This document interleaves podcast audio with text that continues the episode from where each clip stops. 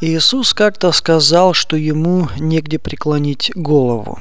Из Евангелия мы знаем, что он сначала жил в Назарете, затем перебрался в Капернаум на берегу Галилейского моря. Там, в Капернауме, он и его семья должны были иметь какое-то жилье, будь это съемное или собственное.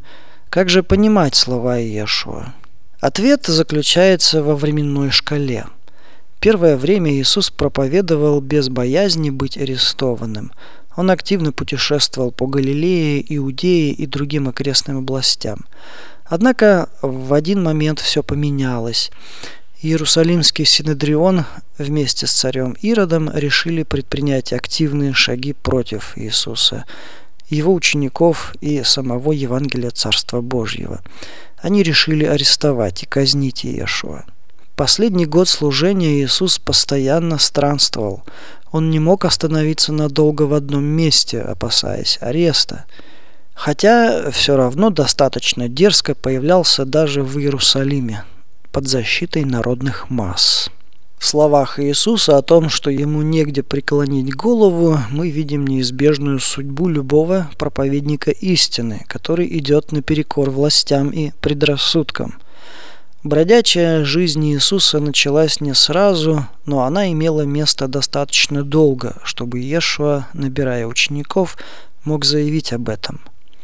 Цена ученичества для остальных была той же – изгнание, постоянные скитания, опасность быть схваченным и казненным как еретик – Любой человек, поднявшийся на верхней ступеньке духовного роста, вступает в принципиальный конфликт с идеологией, психологией и укоренившимися религиозными воззрениями общества. Как и во время жизни Иисуса, так и во все времена существовало жизненное правило. Сегодняшние отторженные от общества духовные бродяги с высочайшими идеалами определяли судьбу и путь развития этого самого общества в будущем. Оно, это общество, убивает носителей истины, словно добычу, чтобы насытиться этой истиной. Эти обреченные люди, не имеющие где преклонить голову, всегда были посланцами внеземного мира для благополучных и сытых жителей селений и городов.